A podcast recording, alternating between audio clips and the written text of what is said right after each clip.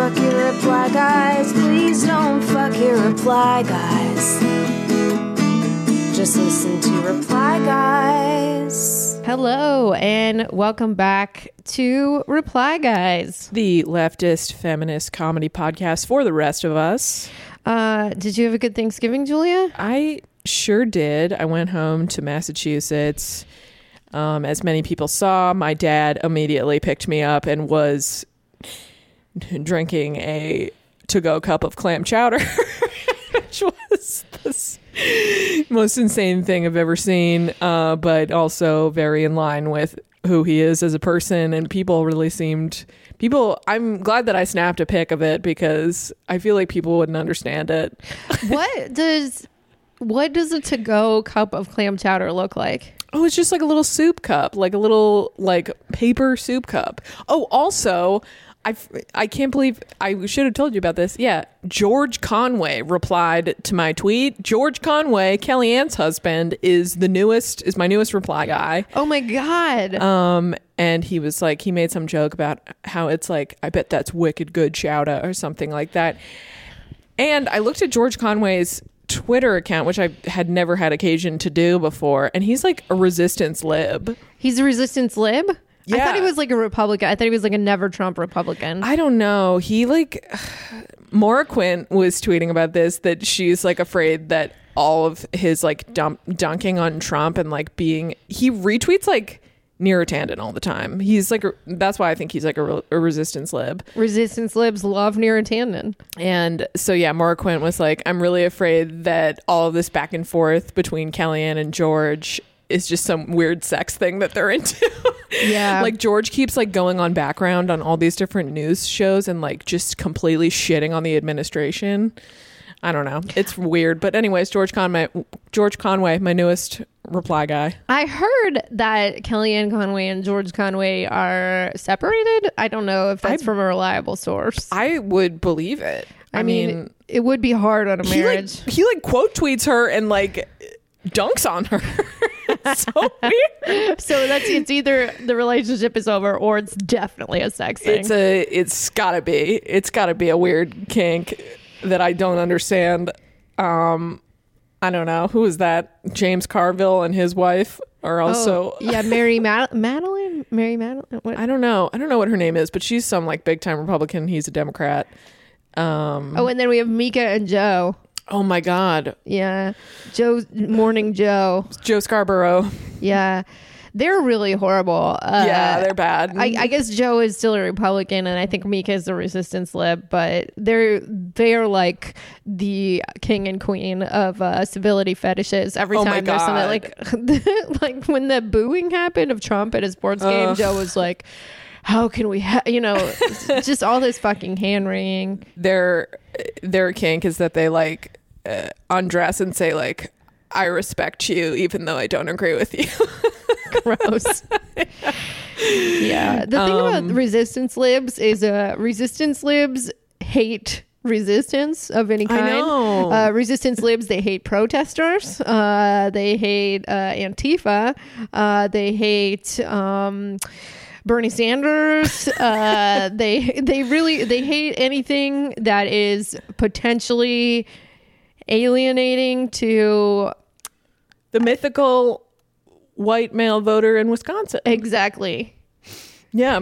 I love that we're I love that that's where we've landed again as a party just debating over who would vote for that mythical Obama Trump voter. I have no idea. You know what I think is really important to the mythical white voter in Wisconsin is, you know what he's had enough of malarkey. I think you're right. He's had enough of he's had enough malarkey. He's up to his ears in malarkey, and he's he's waiting for someone to run on a platform to not have malarkey at all. Some would even say he's waiting for someone to write no malarkey on the side of a bus. Uh, we are, of course, talking about former Vice President Joe Biden, uh, the man who has made uh, malarkey for whatever reason a cornerstone of his campaign. Um, he had a he had a banner week. He um, actually was not really on Twitter that much this week. I find I told Kate this that when I'm at all enjoying myself in my life, I do not tweet that much. so, um, yeah, Joe Biden uh, bit his wife's finger. I saw a picture of that. I have a hard time watching any of the videos of Joe Biden, so I but I did see the photo where he was just Dr. Jill's finger was fully in his mouth, and that was more than I ever want to see. I bet they have some weird sex stuff too. Yeah, I mean, she did. She did give that whole speech about how she understands her husband's not the most exciting, but sometimes I you gotta just take what you can get. Which, honestly, I love. I love a woman who's a realist. Yeah. um. Yeah, he's also had some incredible moments throughout the past uh, couple weeks. Somebody at a rally um, asked him why he doesn't support Medicare for all, that, and he said you should just vote for Bernie Sanders. yeah. Um, and then He thought were- that that was a good idea. Like he thought that he was being like cool and punk by saying that. I have no idea why. Like he thought that that was the things that Joe Biden thinks are politically advantageous. Really, just stump me again and again. Well, and then also he there were some immigration activists that showed up at one of his yeah. rallies and uh, he one of the activists asked Biden if he would uh, stop deportations and Biden's told him that he should just vote for Trump. So Biden's out here stumping for Donald Trump and Bernie Sanders. I hope that he drops at least the Trump part. yes. That, uh, that one, the last one, doesn't even make sense. Yeah, I, I actually no, that doesn't make sense at all. No, there's no There's no through line like even in the troll logic it doesn't make sense yeah.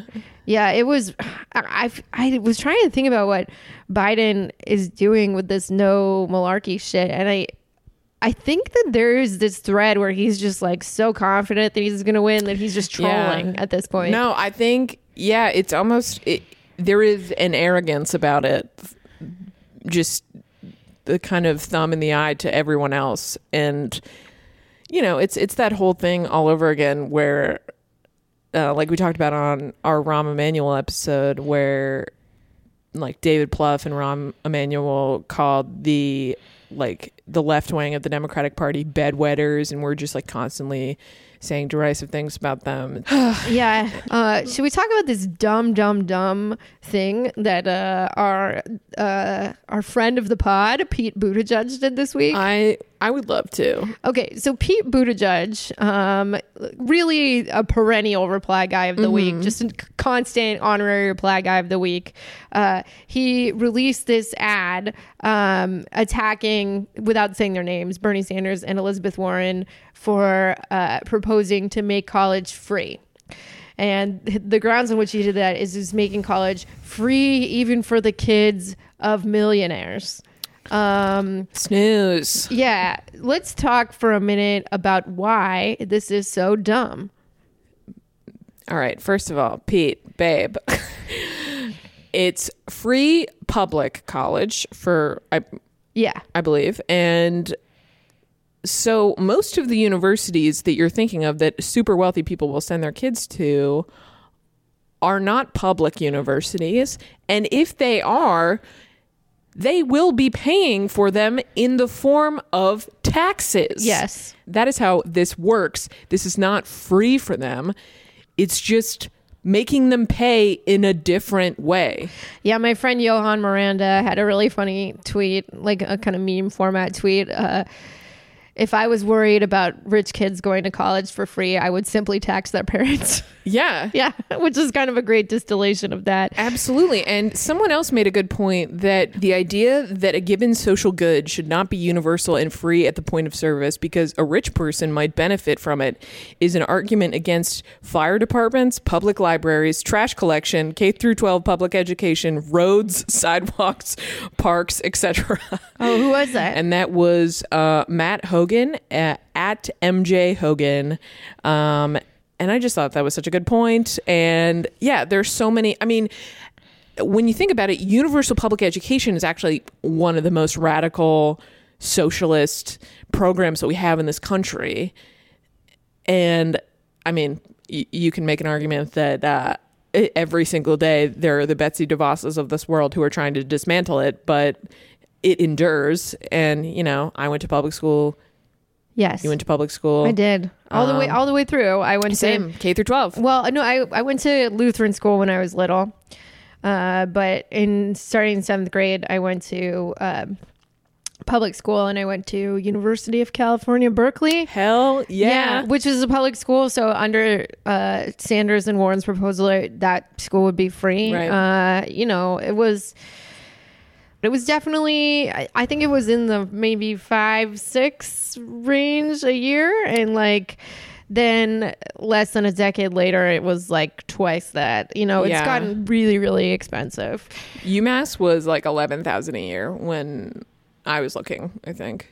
Yeah, it's fucked up. I mean, means testing in general is so there's, you know, there's probably some people who know this already, uh, but we'll, we're going to give a quick little explanation of what means testing is um, because it's bad. So, means testing is basically saying that you only qualify for a benefit if you make under a certain amount of money. Um, so, some examples of that um, are. Uh, TANF, which is the temporary assistance for needy families, um, what used to be just called welfare, uh, food stamps, Medicaid. So they're all income based and asset based. And there's like a, a few problems with that, which, as you noted, uh, Republicans and even centrist Democrats um, are constantly trying to get rid of these programs because and, and they're able to easily do so because it's it's really easy to make the case uh, to people that like oh you know you're you know you're struggling but like here you are subsidizing poor people or whatever and you can use these means testing programs to stoke resentment you know versus like nobody resents the fire department or roads or whatever Right, because right. it's like yeah it's for everybody you know um and also people sometimes don't apply for them because it's hard to it can be hard to get all your documentation in order. There's just like a lot of barriers to entry you know? So for things like medicaid like there's definitely people who qualify that just don't like they don't have all of their taxes lined up Well, So- there's also like these kind of invisible caps on the programs as they currently stand. I listened to, I think it was on Fresh Air once, uh, that a- a woman who was like a, a scholar about, you know, welfare and the history of welfare programs in this country talked about how only a fraction, as you said, only a fraction of the people in this country who qualify for welfare actually receive it. This was absolutely something in you know the 90s and early 2000s that democrats a lot of centrist democrats tried to take a swing at um, under the guise of quote unquote welfare reform Clinton. Yeah, exactly. Be- Clinton won. Creepy Clinton. Well, I don't know. I guess you could. Look, I'm not debating the listeners about this. Bill But- Clinton. no but uh, but it's it's mostly because ronald reagan when he was governor kind of stoked the idea of the the welfare queen and just someone who was uh you know kind of uh Which is a racial dog whistle. Absolutely, absolutely, because it's. I mean, the uh, the image that it was meant to evoke was of a black woman who was just like extorting the welfare system, which is just nonsense. Um, but in my perfect America, obviously, we would have these like robust social safety net programs, and I think there is a place for uh, government assistance programs that you know are like welfare and food stamps, perhaps. But ideally, we wouldn't need those if we were giving people what they needed already.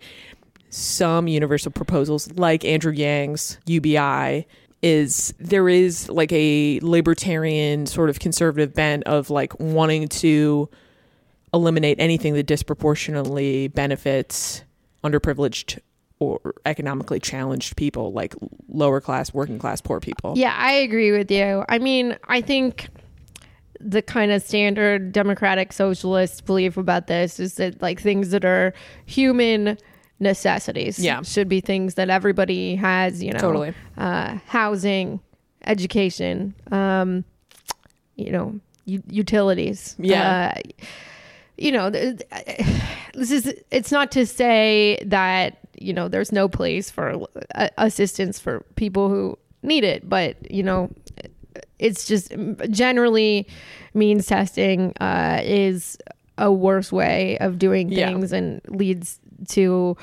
big cutbacks in the program and lots of political resentment and stuff. So, you know, that's part of the reason we like that a lot of, you know, most of Sanders' proposals are not means tested, Right. like Medicare for all. It's for all. I can just hear Bernie's voice yelling for all, you know, because, but, uh, you know, college should be free. Uh, this is a totally disingenuous ad, and you know, Pete is he's in his proposal. He's not even saying, uh, you know, that. Uh, you know he he would have like Sanders and Warren's proposal, but like cut millionaires out of it. Like his his cap is like a hundred thousand dollars for a family, um, which as AOC pointed out on Twitter, that's not a rich family. That's No. two parents making fifty thousand dollars a year. That's literally like my those were my that was my parents. And that Yeah. actually is the reason why I didn't qualify for a lot of financial aid because that is very similar to the current system.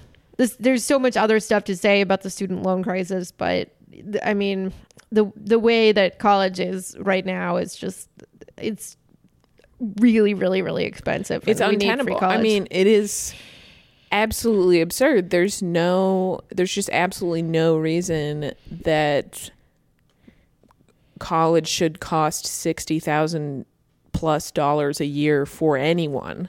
no, it's it's really, really terrible. Um, And it's because all of these universities have people fresh out of business school coming in teaching quote unquote teaching the administration how to run the schools like a business, like a for-profit business. you want to know what the worst college I've ever heard of is? Is it ICE University? It's ICE University. I it took me a second to realize where you were going with that. um, ICE, Immigrations and Customs Enforcement, set up a fake university uh, in Michigan. Uh, it was called the University of Farmington. And they went to extensive lengths to lure foreign students to this university. They had uh, they said it was accredited on the website, and then also on the Department of Homeland Security website, uh, they said that the school was accredited. So students applied. Came here um, believing that they had valid student visas, paid thousands of dollars in tuition that has not been returned to anybody. Um, ICE arrested and deported most of the students. Um, there's a, a small percentage that are protesting it. Um, they even arrested students. So ICE's line with this one is, well, the students should have known it was a scam because there were no classes. So there were many students that were emailing. They didn't know there was no classes until they got there, and there were students that were emailing to say like, hey, you know, what the what the hell is up with these classes? You know, like where's the classes? Uh, and they were just given the runaround by school administrators who were really ICE agents. Um, and some of them transferred out to other schools that were real schools. They were still arrested.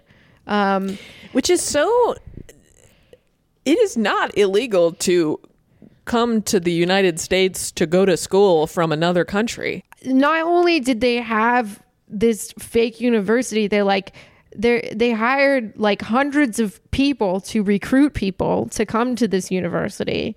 I mean, it's How is just this legal? I- it's it's insane. This is one of the most. I mean, this is just sadistic prank. I mean, it's. I don't want to say it's a prank because I mean, obviously the consequences for people's lives. I mean, these people, many of whom just believe they were going to school, were thrown in ICE detention. But it does track because I do find that all of the worst people I've ever known have been really into pranks. Yeah, I guess this is what ICE, uh, how ICE pranks. This is America's most racist home videos. Oh God, that's so horrible. Yeah. So Anyways, They- um, they- they're- guys, I don't know if you know this, but ICE not good. yeah, they arrested like 250 students, and I mean, like there was like e- again, like even if the students like went and like looked on the Department of Homeland Security's website to make sure it was real, it said it was real there. Uh, they were. Even if they realized it wasn't real and they transferred out of the school to another school, they were still arrested and deported. I mean, it's just, it is so fucked up. Um, and, you know, I think one thing that's important to note is this fake university was created under the Obama administration. This is not a Trump thing. What? Yeah. Yeah. And I mean, you know, kind of, uh, touch circling back, circling back um, to the the man of malarkey, Joe Biden. You know, like when he was called out by immigration activists at his rally, like the Obama administration did really, really, really fucked up shit. Um, and They deported more people than any other administration. yeah, they built the cages that Trump is. I mean, they put people in cages too, but the infrastructure, the the concentration camps that uh, we're seeing, you know, massive amounts of people in now, that was a creation of the Obama administration. And um, at least, you know, I feel really strongly that we need to just straight up abolish ICE because yeah, I was we've seen with like attempts to like reform police like it's Also- not it's not easy to reform a sick system like that And also, ICE didn't even exist a number like ICE is a fairly recent creation. Yep. It's just like the post department September 11th. Yeah, and it's just like the P- Department of Homeland Security. We do not stand. We do not stand. And in fact, we want to abolish. we want to abolish ICE. Yeah. Um, yeah, we should t- talk a little bit about uh, about our good friend Barack Barack Obama. Oh yeah. So, Barack. I it's it really does pain me to see his turn in this way or perhaps it is who he has always been but it really it pains me because i remember the promise that he ran on in 2008 and it was very much bolstered by a forward facing progressive vision and then he just immediately abandoned the left wing of the party.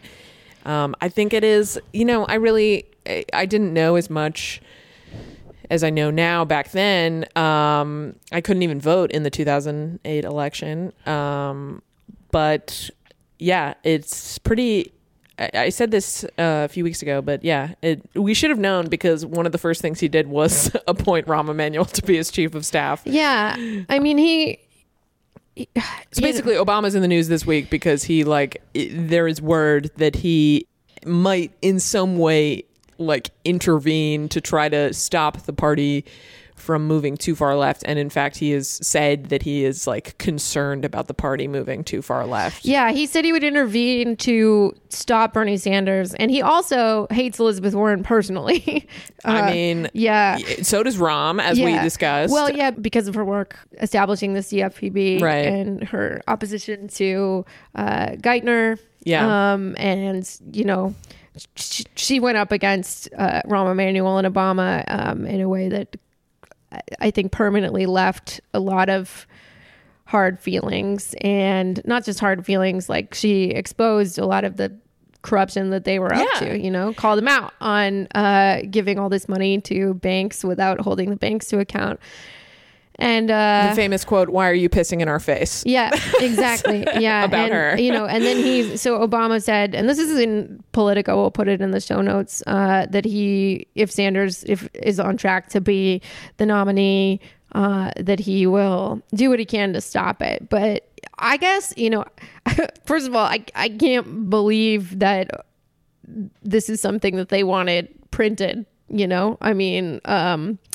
I don't think that it went particularly well for them to uh, like the the way that the DNC put their finger on the scale last time. There's a lot of people that still have really hard feelings about it, you know, and the Yeah. fact that the Democratic establishment is still doing that. It's like a, at least try to hide it a little bit better, you guys. You know, um, in uh, 2017 Yeah. or late 2016, I don't remember which one. Uh, there was the DNC, who, the race for who was going to be the DNC chair, and uh, progressives really wanted Keith Ellison, Keith Ellison. and Obama really put his finger on the scale for Perez. You know, which was unfortunate because that would have been, I think, uh, an olive branch to a lot of more progressive members of the Democratic Party. to to per- Perez's credit, he was like almost not confirmed for his um uh, for his seat in the Obama administration because he was so far left, but that is just in comparison to the rest of the the administration. So obviously for context, eh, you know, that's he was the furthest left of an otherwise center left administration. Yeah, I mean, it's you know, we know that the establishment wants to stop Sanders and Warren, um, but it's it's kind of hard to i mean like we can also see them trying their ideas right like deval patrick probably obama's idea probably Absolutely. obama probably obama's idea to stop warren um, or maybe even is that explicitly true has that been I mean, well, it's it's pretty transparent.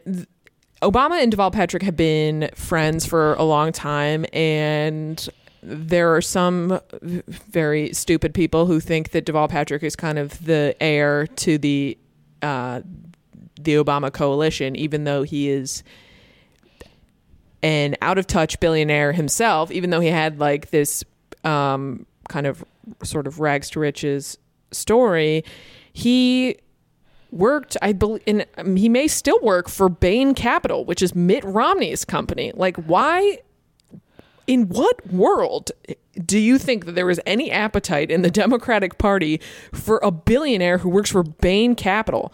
Actually no patrick is not a billionaire but he is a multi multi millionaire um bloomberg's a billionaire. Bloomberg is. I mean, the two of them, the two of them entering the race in the last few weeks is is very transparently because two of the three of the front runners are railing against billionaires. Yeah, I mean, here's the thing. So we know that the establishment wants to stop Sanders and Warren, but this is the best they got. You know, I De- know. Deval Oh, Patrick and he- Michael Bloomberg. and Michael Bloomberg. Um, Deval Patrick is such a wet blanket too. He has Yeah. no personality. Like he has he doesn't even have like one one thousandth of Barack Obama's charisma. yeah, He was never an organizer. He doesn't have any like grassroots um, history. He was he had kind of a disastrous governorship in Massachusetts, which then led us to now we have a Republican governor in Massachusetts. yeah. Did you hear when he went to Morehouse? There were only two people that showed up for his speech. I believe it. Two. They had to cancel it. But yeah, so I don't know. I mean. I, I think for me this this makes me optimistic because I'm like if this is the plan No, to I stop feel- Sanders I feel that way. then it, I, it doesn't seem like the plan is going well and obviously they're scared you know No, I, I, Obviously they're I totally feel that. And I think, yeah, these very late additions of people trying to buy their way into the primary. I mean, you have to think of uh, Tom Steyer, too, who's just buying up TV ads. yeah Again, and um, Michael Bloomberg, I think, uh, set the record for highest spending in one week of campaigning, something like 55 million dollars or something there is no support for him and it's one ju- week. By the way, that is exactly how much money it would take to fix the water in Flint. yeah no it's it's absolutely disgusting um it's yeah it's appalling that someone can I just hope buy their way into the primary in this Yeah. way without having any support really but i mean if you look at like what this means for us I, there's definitely nobody who is gonna go from uh bernie to bloomberg No. Oh, okay. Actually, can I can I just say that I was at I was at Thanksgiving. Um, we went over to my dad's friend's house for dessert, and he literally said, "I am undecided between Bernie and Michael Bloomberg." oh my god I can't believe this is your dad your No, dad my dad's friend. your dad's friend And I said, I, I like, I just had to take a minute. I was like, I'm sorry. Okay, they're both. Is it that you just like older Jewish men? Is that your only criteria? um Be, just irrespective of. I was like, how, how, how is that who you're deciding between? and he was like, you so think they're that different? I was like, yes. yeah no i i you know one of the ways that the needle is moving uh aside from you know i mean it's it's awesome that we have a, a socialist candidate and another very progressive candidate uh, in the presidential race but you know there's also races uh, all across the country for other offices. I got to speak to someone when i was in san francisco um, who is running against Nancy Pelosi. He's primarying her. Heard of her? yeah. Uh, yeah. David Spector refers to her as queen of impeachment. no, no, no, no. Uh, mother of impeachment, queen of shade. Queen of Shade. Queen of shade, mother of impeachment, people Nancy love, Pelosi. People love Queen of Shade for her. Yeah, uh, but you know, she opposes Medicare for all. She opposes the Green New Deal. Uh, she just recently, You know, signed just- off on reauthorizing the Patriot Act. What, girl? Why? Girl, why? So, it's, uh, a very nice, smart man from San Francisco um, named Shahid Buttar uh, is primarying her, um, and uh, he is a human rights attorney. Um, he's a longtime organizer. He's a democratic socialist, and we had a really good conversation. Um, I am excited for you to hear it. Uh, you will notice that the sound in this conversation is a little bit different because we recorded outside in a cafe uh, in San Francisco, and you'll hear a little ambient noise, but I think it's pretty fun. Um, and he was just so lovely. I, you know, I think that. I mean, obviously, it'd be very, very hard to beat Nancy Pelosi, but it would be an incredible AOC style upset. And I, you know, I just can't emphasize enough like what a, a great vibe I get off this guy. He's just obviously someone that's running for office because he really cares about Medicare for all, housing, Green New Deal. I, you know, I just, I would really love to see him win, and uh, I think you will enjoy this conversation. Um, before we go to our interview, just want to remind you to rate and review. Uh, that really helps us. Um, subscribe to the podcast. That really helps us. We're just trying to get the word out. Um, more people come to the show each week, and uh, It's so exciting. We, yeah, it's we real- love we love your feedback. yeah, so we love it. So, um, thank you so much, and uh, enjoy our interview with Shahid Buttar. Thanks. Hello, I am here in San Francisco, and I am so glad to be back in the Bay Area, not only to see friends, but also because today I get to sit down with a very special guest uh, on the Reply Guys podcast, Shahid Buttar. Welcome to the show. Thanks for having me on, Kate. So, you're running against Nancy Pelosi. I am indeed. That is amazing. Uh, what inspired you to want to primary Speaker Pelosi? I'm a constituent of Speaker Pelosi's. I've lived here in San Francisco on and off for 20 years. Uh, and during that entire time, I've witnessed not only my voice, but that of a city that I love very much, misrepresented in Washington. I was part of the movement that was challenging, for instance, Bush's invasion of Iraq, and I saw Speaker Pelosi enable that invasion and continue to fund it. I watched her undermine uh, executive accountability for CIA torture by helping enable a cover up that continues to this day. And I spent time in Washington trying to advance executive accountability principles that she's actively impeded. Uh, same story on surveillance. I spent the better part of a decade fighting a mass surveillance regime that she is an architect of. Um, I've seen her defend a corporate predatory so-called healthcare model that kills Americans every day, and I think that that's frankly a human rights abuse. I've seen her fund human rights abuses by a uh, kleptocrat in the White House. You know, she gave Trump four and a half billion dollars for concentration camps. I've seen Speaker Pelosi impose GOP fiscal austerity rules on an otherwise progressive Congress. I've seen Speaker Pelosi actively support the Trump administration's foreign policy, and from you know any one of those issues, frankly, would be enough Yeah. to leave me outraged. And uh, the very long story short is that my outrage eclipsed my sense of self-preservation, and that's why I ran last year, and you know worked out pretty well. And with the momentum we established in the last cycle, you know, we got more votes in 2018 than anybody challenging Pelosi from the left in a primary in a decade. And yeah, I'm eager to finish the job. Yeah, I think that, you know, it's funny because I think when I was less involved in um, activism and just read a lot less about politics, like to me, Nancy Pelosi seemed like a progressive hero, um, especially remembering like her fight to push through the ACA. You know, it seemed like, okay, this is a person on our side, you know, but then the more that we've read about it, the more we've realized, ah. Actually, this is this person is not on our side. Well, she shifted a lot too. I mean, to be perfectly fair, I think there was an era of her representation when she was fairly progressive. I mean, she came to Washington in the 80s under Reagan, and she co founded the Progressive Caucus.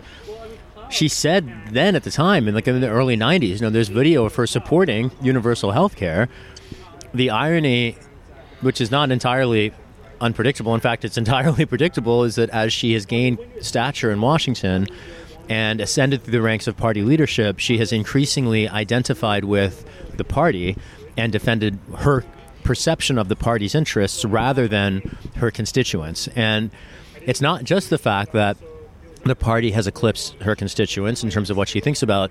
It is also the fact that her assessment of the party's interest is so profoundly inaccurate and wrong. Yeah, she's uh, all about holding the center. Holding the center and uh, you know, continuing executive aggrandizement. She's actively, repeatedly, from context, context after context, she actively enables executive secrecy, executive fiat, and she does this as the leader of an independent branch of government charged with checking and balancing the executive branch.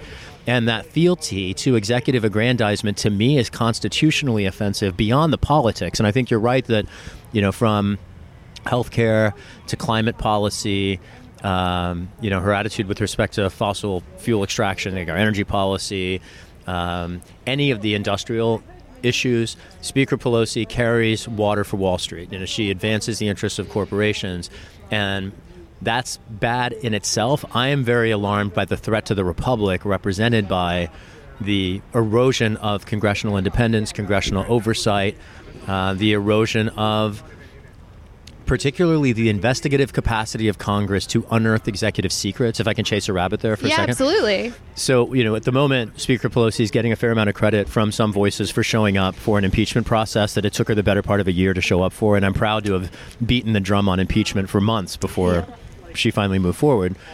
And I do have concerns that even now that she has shown up for a limited process, what she has enabled is designed to fail, particularly because it does not include, it affirmatively excludes all the violations of the emoluments clause. That's Yeah.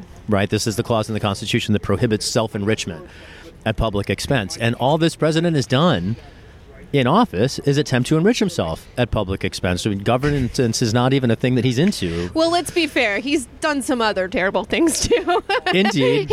He's taken short breaks from enriching himself to hurt people in a variety of ways to hurt the environment. Let's not sell him short. No, no, fair enough. Yeah. I, but I would say, I mean, to press the point, you know, and even within the corners of the satire, I fear that even even those hateful things, he can still find some way to twist into a profit for himself. So, uh, but yes, to your to your point, he, he has certainly been um, uh, useless in other contexts. But but the point that the impeachment inquiry doesn't include any of his acts of attempted self enrichment at public expense, I think is is problematic for lots of reasons. The first is it resigns the issue that is most likely to flip Republican votes in the Senate because nothing enrages the right wing base like their tax dollars being misappropriated, right? That's why they get enraged about welfare queens, Yeah. right?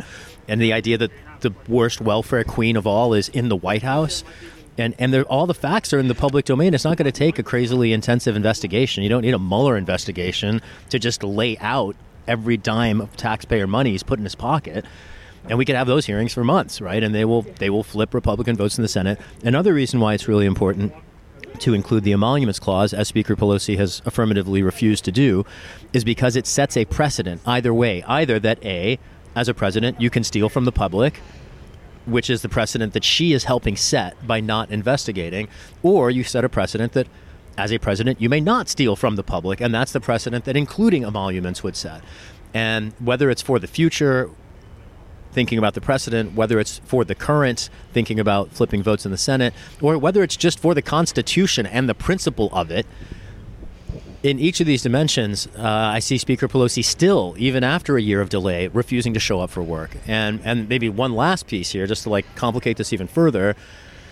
She's getting credit for pursuing executive accountability based on the findings of a whistleblower from the intelligence community, right? Right. And what the whistleblower showed was illegal foreign, an an illegal invitation to foreign interference in a U.S. election. That it is illegal, it is criminal. Full stop. The president should go down for it. But Speaker Pelosi, at the same time that she's relying on a whistleblower's finding, she endorses a statutory regime that discriminates against whistleblowers from the intelligence community and denies them the statutory protections available to whistleblowers and other agencies, meaning that she continues to silence whistleblowers even while relying on one's findings for this limited, long overdue process that she's pursuing. And just to tie a neat bow on all of this, this whistleblower's findings could have hit the press a year ago if Speaker Pelosi did not unilaterally impose a set of House rules that deny every member of Congress, except for her hand chosen deputies, access to staff with security clearance. And there are many members of Congress who clamor for the opportunity to see behind the classification wall. The reason they can't is not because of President Trump. It's not because of President Obama. It's not because of President Bush. It's because of Speaker Pelosi. And you know, if there's anything that enrages me more than the corporate co-optation of the supposed opposition party, it is the aggrandizement of the executive branch and the threat of fascism rising under our feet. And that's ultimately why I'm running for office is to fight fascism and defend democracy at a time when our democracy is in crisis. Yeah, absolutely. I think that a lot of people are just becoming conscious of the corporate co optation of the Democratic Party and are getting really excited about progressive campaigns like yours. I think that there's also a lot of other people that see a campaign like yours and think, wow, this is like really great, but there's no way that we can ever beat these really entrenched incumbents. And I was wondering how you see a path to that. For me, it's I, every day that goes by, I increasingly have the opposite reaction, which is that I occasionally feel bad for Speaker Pelosi that she has so painted herself into a corner. And another way to think about that is that I don't think you can help the Trump administration as much as she does and still get away with it in 2019. And ultimately, my job over the next year is to share with San Franciscans the case for how she's undermined our city's values on the environment, how she's undermined our city's values in immigrant rights and sanctuary, how she's undermined our city's values in peace and justice, in the service of militarism and racism and capitalism. And frankly, it hasn't been that difficult. I mean, I I literally can't walk outside in San Francisco anymore without someone before I make it home yelling out something like "Beat Pelosi" or "I'm so excited about your campaign" or you know too, yeah. mangling my name from across the street. that that happened this morning. I was running in the park, you know, and like getting recognized, and and that's it's not even confined to San Francisco, frankly. I've had that experience across the Bay Area and beyond, even. And it says to me that the city is hungry for real representation, and I think has been for a long time. I mean, I remember 20 years ago being active. We laid 20,000 people, myself and 500 other students from Stanford were a part of it. We laid siege to the city of San Francisco nonviolently the morning after Bush invaded Iraq. And I for- think I was there. Right on. Yeah. That was an incredible day. Yeah. March 23rd, I think, 2003. And in fact, I wasn't not far from here where we are now. We're in Soma, south of Market, and, and the uh, Affinity Group cluster from Stanford had uh, taken responsibility for locking down two of the Highway 80 exit non ramps uh, in Soma.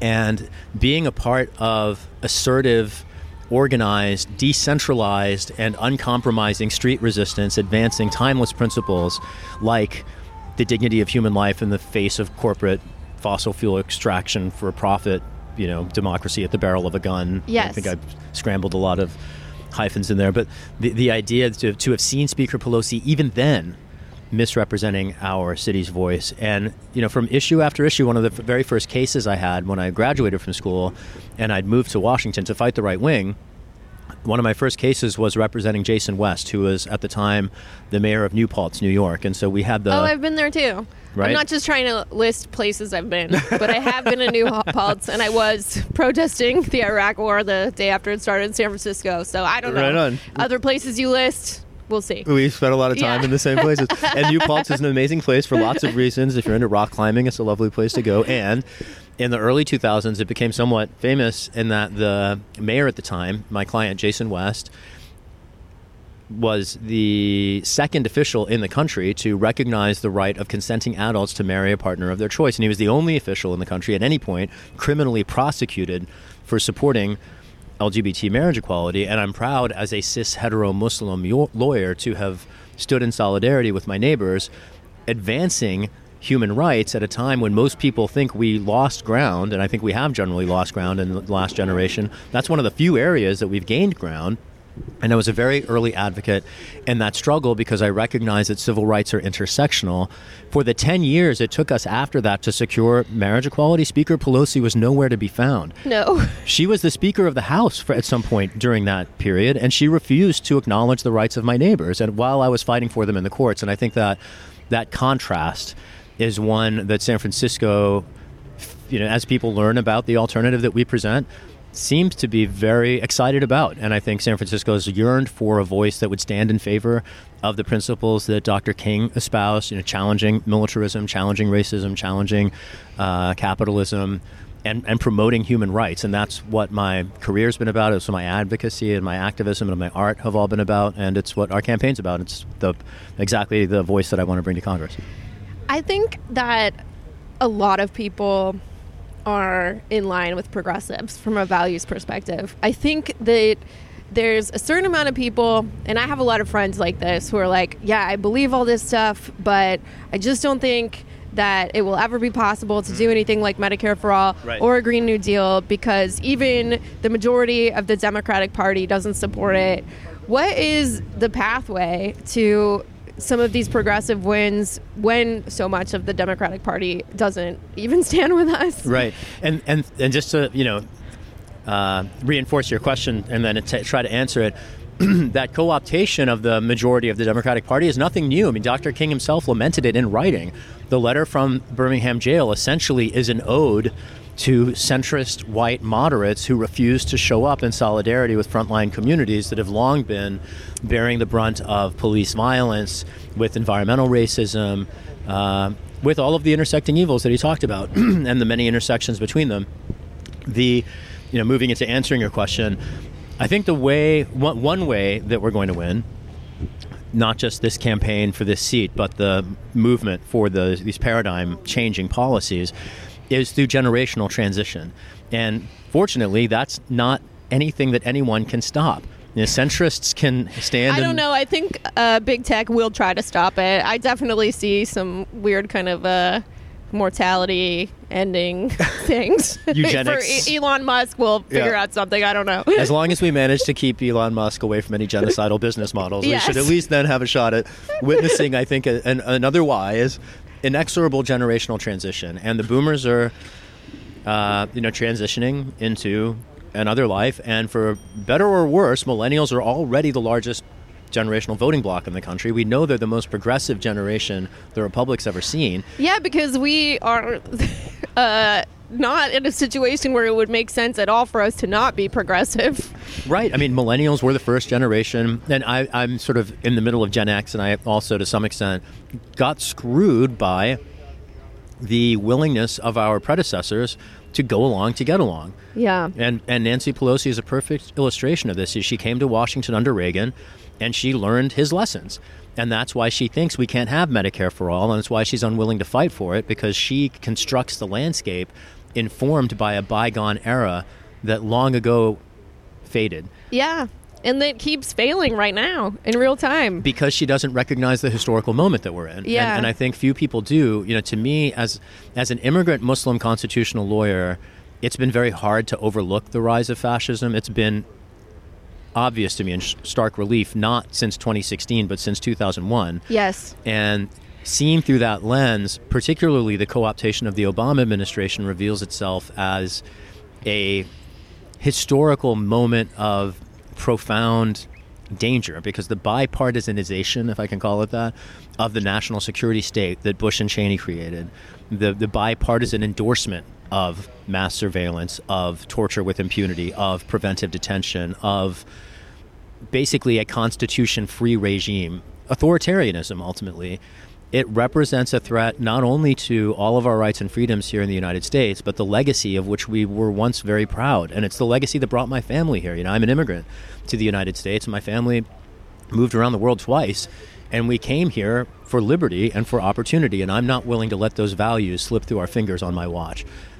And at, even if Speaker Pelosi has been entirely too willing to do exactly that. So what does it look like? So you win the election and like what is the actual path towards let's say Medicare for all look like, which I know is is a big issue for your campaign, right? it's Single huge. payer healthcare. So it's a mix of unseating more centrist incumbents who take money from health insurance companies and big pharma and then also making other incumbents so afraid that they side with the people instead of the corporations is that That and replacing the ones who are unwilling to stand with the future. There's a c- particular congressional district in Georgia that illustrates this. Jon Ossoff ran as a centrist I in a remember special that. election. Vote right? your ass off. Yeah. Right? Yeah. and he, he lost that election as a centrist. yes. Uh, the person who ran for that seat after him, her name is Lucy McBath, she won it as a progressive. Amazing. And this is in Georgia, which shows that we can win seats with a bold progressivism that we cannot win with a timid mid moderate, mealy mouthed centrism.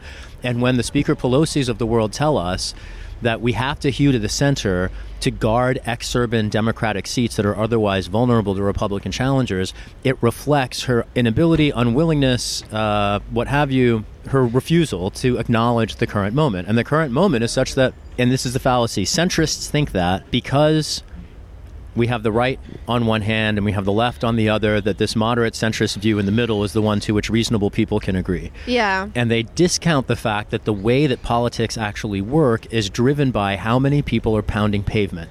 And the way you inspire to people to pound pavement is by meeting them where they're at, which is to say, offering people solutions to their challenges, making sure that we are putting our public resources into making healthcare a human right, into meeting the needs of the future and preventing a predictable and preventable climate crisis, uh, putting our resources into liberating people instead of jailing them indefinitely, instead of you know creating racial caste systems, setting up alternatives to incarceration, setting up uh, you know policies that place human rights at the center of our calculus instead of at the margins. Um, and I think the way that we do that is by mounting this case in red districts too.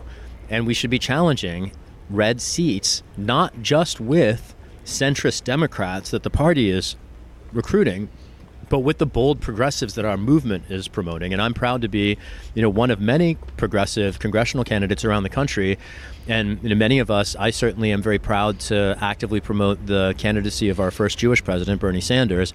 And you know, the "not me, us" means to me not just a, a hashtag and a slogan that Bernie has promoted, but it is an invitation to all of us, writ large, Americans, to reclaim our future. And and I think that's how we're going to win Medicare for all and the Green New Deal is that, that that is an aspiration that we are not unique in sharing. And I think if we take that opportunity to Tuscaloosa, if we take that opportunity to Chattanooga, if we take that opportunity to Oklahoma City, it will sell even in red states and red districts. Yeah, And those people have material needs too. They need health care. Their parents have medical bills. Like, it, this isn't, I don't think that, like, right versus left is necessarily how a lot of people see politics. It's at least not how they experience it. Yeah. They might be told to think of it that way. Yeah. And the corporate media is certainly incentivized by the parties to construct that narrative. I mean, that's half the reason Speaker Pelosi has managed to stay in office is off of this false narrative that left right dysfunction and gridlock is what inhibits anything from happening in Washington. Yeah. In fact, as King said in the letter from Birmingham jail, it's not just the opposition of our enemies that ensures this stasis, it is the absence of our so called friends. And Speaker Pelosi is one of our absent friends who claims to stand on the side of climate justice while impeding solutions to the crisis, who claims to stand on the side of peace and justice while actively funding wars, while who claims to side on stand on the side of communities while throwing us all under the bus. And that co-optation of the opposition is is what we cannot tolerate. And you know, a co-opted opposition that puts corporate interests before communities is as much a threat to the republic as a kleptocrat in the White House. Yeah, and I think that a lot of people are becoming conscious of that, which makes me more optimistic. It seems like, I mean, five years ago, it feels like almost everyone I knew, even like the best people, were talking about politics solely in terms of Democrat versus mm-hmm. Republican. Mm-hmm. And it feels like people have kind of moved on to recognizing that maybe we need to be a little bit more uh, issue based and look at what politicians are actually standing for. I mean, I think what you're observing is the impact of Trump on the center. Yeah. Trump delegitimated the corporate center because he proved, frankly, that corporate Democrats have no idea what they're doing. yeah. Because if they did, we wouldn't be in this mess. Yeah, I mean, I- one would hope that that would be the takeaway, but I, I still think, I mean, like in the, pr- the presidential primary right now, it's like you see uh, so many people arguing for like, uh, oh, a centrist is going to be the best person to beat Trump, and it's like, oh, you mean like uh, Al Gore? You mean like John Kerry? You mean like Hillary Clinton? I mean, I don't know why people want to try this idea so many times. I mean, I do know why, but Yeah, it's don't- frustrating. Don't underestimate either ignorance or amnesia, Yeah. you know, or just timidity. I, I think a lot of it also relates to uh, people getting their news from television Yeah. and not understanding again what time it is. And Yeah. I think to anybody who shows up on the street in the United States it's very obvious who the next president's going to be because there's an army of people around the country actively promoting the presidency of Bernie Sanders. Yes. None of the other candidates have anything like it. He's the only Democratic candidate with more donors than Donald Trump. He's the only Democratic candidate with an army of aligned congressional campaigns building the ground game in advance of his campaign in districts from coast to coast. He's the only candidate in the race who has 50 years of demonstrated solidarity with the American people no one's going to touch him in this race. I mean, you've basically seen a steady succession of centrists that have been weaponized by Wall Street to try to deny him the nomination. At one point, it was Harris. At one point, it was Beto. Uh, you know, the flavor du jour. Then it was Warren. Now the flavor du jour is Buttigieg. Um, you know, Biden had that mantle at one point. And you know, let's just be clear. I mean, Biden Biden has no business even being in the race in the first place. The only the only reason he has any Even his wife can't get excited about his candidacy. She It's- was like, "Look, sometimes we got to take what we can get." he's I mean I don't I don't want to be disrespectful, but like at the end of the day, he, I mean, I kind of do. This is a comedy enough. podcast, but I get it. You're running for office, totally fine. No, you should be disrespectful if you need to be, but like, yeah, no, I, I saw, you know, he's he's supported mass incarceration, he supported and bank he built deregulation. his whole career on it. Yes, Yeah. right. He was the right wing edge of the Democratic Party. He was the voice that was brought into the Obama administration to ma- let Wall Street know that Obama was not going to be terribly unfriendly to their interests. And and you could basically say that the co-optation of the Obama administration is Biden's fault to some extent. And now he wants to run on that legacy. The only imp- influence or only lasting legacy of Biden's 2020 campaign will be the destruction of Obama's legacy, which cannot withstand scrutiny of the present moment. No, absolutely not. I mean, I think I don't know. It feels like maybe three years ago, the only people who were talking about how Obama was bad were like professors, and then like the entire movement for Black Lives, and Yeah. outside it, not a lot of people. Yes, that's right. Yeah, I mean, but it was more. It was. I was going to say progress, like professors and activists, Yep. but that most people outside of that were like, "This is our guy."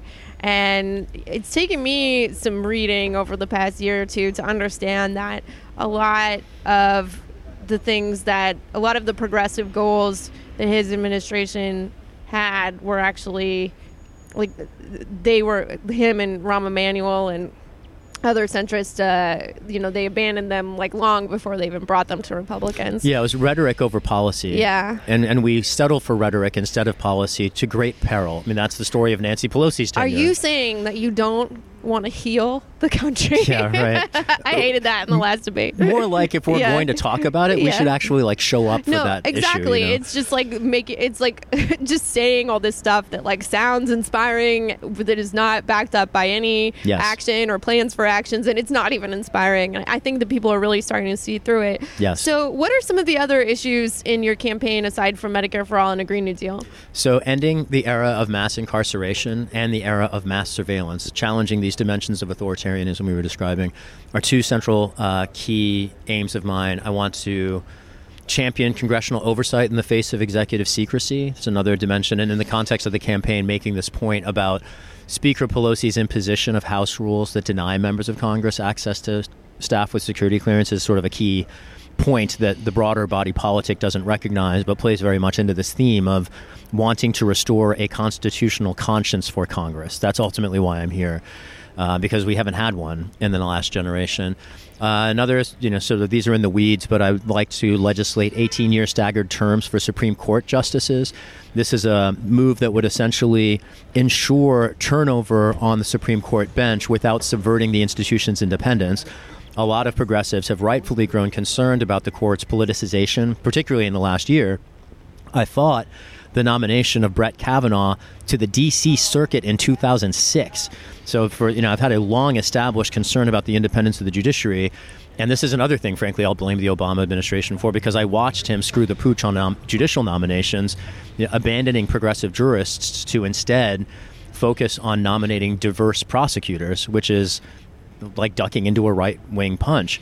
And to see the erosion of the independence of the judiciary, its co optation by capital, by corporations, by the state, and uh, the corresponding loss of the judiciary's ability to defend individual and communitarian rights in any meaningful sense. That's been another object of alarm for me. And that's unfortunately the House doesn't have a direct role with respect to judicial nominations, but we can legislate an end to life tenure to force turnover on the bench. And so that's the, the part I'm gripping there. Um, those are a few of the issues. I'm happy to talk about a few others. Yeah, let's talk a little bit about ending mass surveillance because that's something we've never talked about on the podcast before. Right and I think that a lot of us kind of forget that it's happening and don't really understand why it's happening. Like, what is the motivation for Democrats to support it? Right. I think it's corruption. When President Eisenhower warned us on national television to fear a military industrial complex, you know, he located the industrial part of the complex specifically to connote the money that is on the table, the money in campaign contributions and corporate lobbying. He described the military industrial complex shifting the spiritual character of the United States from every city up to the federal government. And it's an incredibly prescient speech to read in retrospect, informed by the subsequent history. I've written a chapter in a book, uh, Project Censored's 2017 edition, as a chapter I wrote called Ike's Dystopian Dream. And it talks about or I, I write about the litany of ways in which his warning came true from not just CIA abuses abroad and domestically, but you know the paramilitarization of police, the emergence of mass incarceration, a complex connecting a set of institutions like private prisons, like Taser, which manufactures not just tasers but also is the leading manufacturer of police body cameras, profiting off of so-called support for civil I just, rights. I, I was like, oh no, that's another level. in 2015 i wrote an article warning that body cameras were a ruse you know Yeah. and everyone was clamoring for police body cameras and if you pay half a lick of attention it was obvious that that was you know police body cameras promise at best transparency but there's no pretense of accountability Yeah. and you can get transparency and not get accountability and frankly it doesn't make anything better. Eric garner is my exhibit a for that. You know you can be killed on camera in video watched by tens of millions of people and still the only person who can go to prison even though cops are choking someone and killing them without charge or trial the only person who went to jail from that entire episode was the person who captured it on video. And like that is the state of our supposed rights Yeah. in the United States. And it's one of the reasons why I'm so alarmed as an immigrant. I don't want to let that kind of well I don't want to let any kind of authoritarianism emerge on my watch you know Yeah, I mean, I one thing that you mentioned earlier is that Democrats just voted to reauthorize the Patriot Act. yeah Not just Democrats, Republicans as well. But Yeah.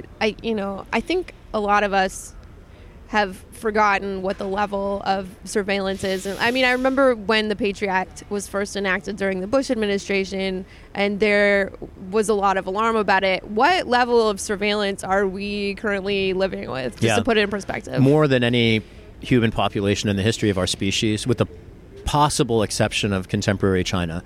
There, in East Germany, the Stasi practiced a form of low tech monitoring that we practice here in the United States, particularly through the FBI. At the same time as the NSA is practicing a high tech form of monitoring, the likes of which the world has never seen, if only because the technology had never been available before. And it's one thing to accept the established regime because we haven't seen it used to a horrendously dangerous effect yet. But I just want to, you know, I would invite anybody who's inclined to think that they can go along to get along or think that maybe they have nothing to fear because they have nothing to hide, what it looks like in the hands of a tyrant. Because that's who heads our federal government. And for Congress to hand these kinds of surveillance powers not to a reasoned, thoughtful administration, but one led by an open, unapologetic thief. Yeah, and who's to say that he would ever that he would be the worst person necessarily? Right, worse people could get it, but uh, we've already seen him try to weaponize foreign intelligence, and we're giving him more surveillance powers to weaponize and abuse against dissidents Yeah. and journalists here at home. The FBI already currently classifies so called black identity extremists as threats to public safety. Black identity extremists are include anyone who has taken action in solidarity with the movement for black lives. So, if you object to police officers randomly killing unarmed people, that makes you an extremist in the views of the FBI.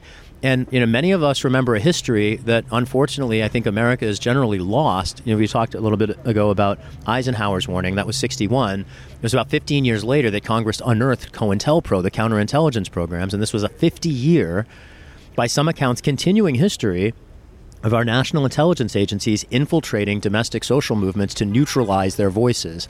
And we know that that history includes a documented campaign that the Bureau orchestrated to try to drive Dr. King to an early death. We know that that campaign included operations targeting the movement for peace in Vietnam, the movement for equal rights for women, the movement for Puerto Rican independence, the movement for uh, uh, Native American rights, white supremacist movements. I mean, the, the, the interesting irony here is it doesn't even matter what you believe.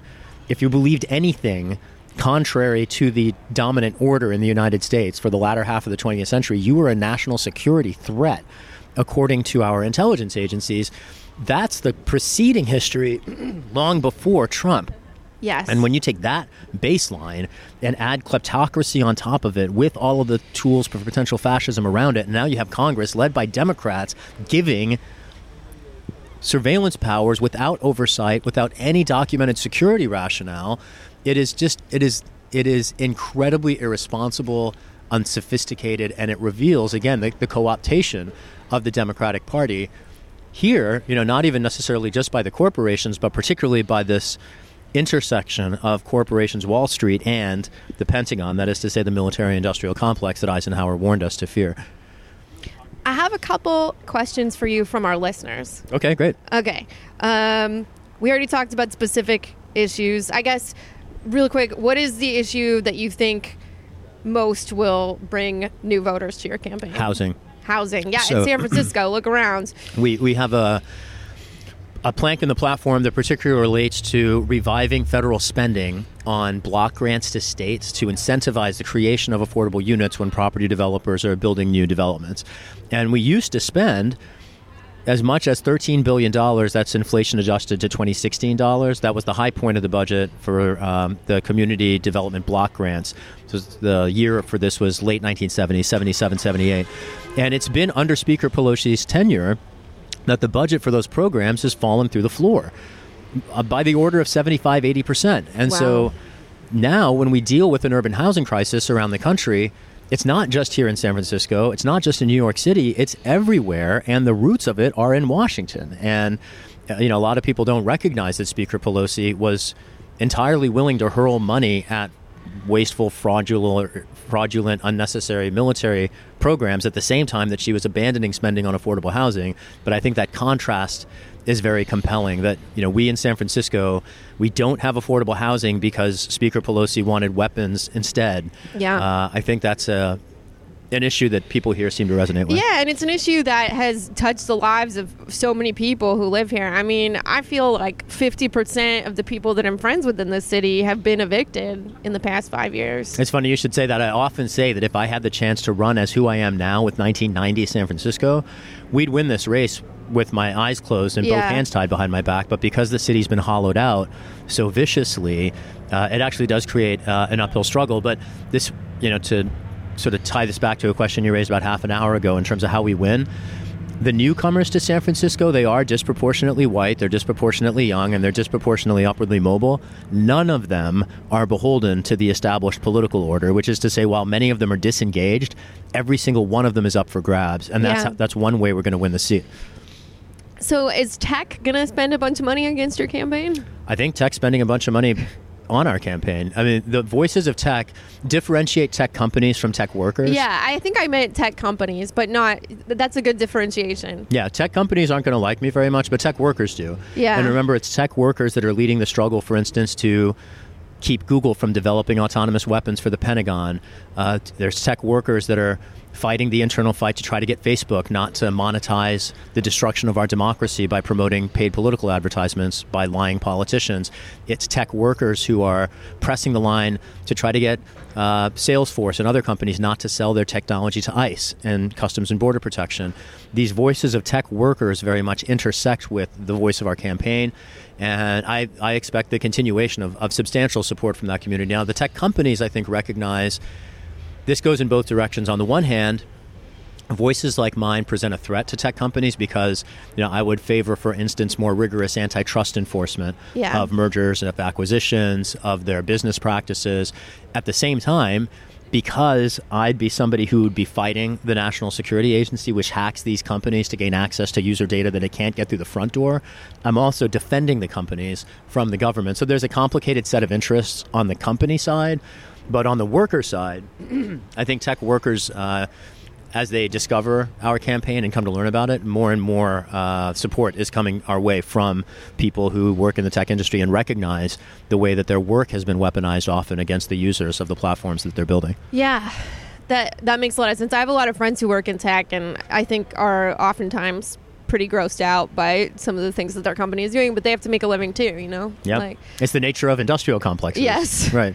Um, so, real quick, I want to ask you how can people get involved in supporting your campaign? What should people be doing at this point if they want to see you unseat Speaker Pelosi, as I do? Thank you so much for the question. Uh, first step sign up to join us either as a volunteer or a contributor at shahid4change.us. You can follow the campaign on any of the major social media networks at Shahid for Change. Volunteers are plugging into the campaign from coast to coast, and just some of the things that people are doing who aren't here in the Bay Area include data entry, graphic design, uh, help with any number of you know web-based services, um, photography, editing, video editing, whole you know policy formulation, a whole range of opportunities. And then for people who are here on the ground in the Bay Area, we've been uh, doing literature drops, merchant walks, canvassing uh, whole range, phone banking. There's a million ways to support the campaign, and we are eager to invite anybody who shares our concerns about working families or future generations to jump in with us. We need all the support we can get. Well, thank you so much for sitting down with me. I think our listeners are really going to enjoy this conversation, and uh, I am very excited about your campaign. Thank right you. on, sister. Thanks for having me on. Thank you so much for listening to Reply Guys. If you like the show, please rate and review us on Apple Podcasts. It really helps other people find us.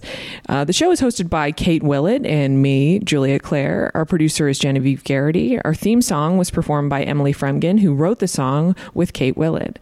Our artwork is by Adrian Lobel.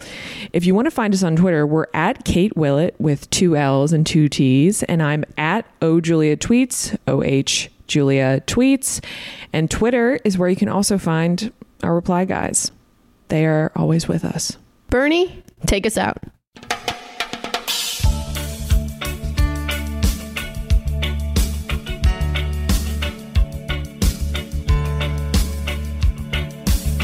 As I went walking that ribbon of highway, I saw above me that endless skyway. I saw below me that golden valley. This land was made for you and me. This land is your land. Your this land. land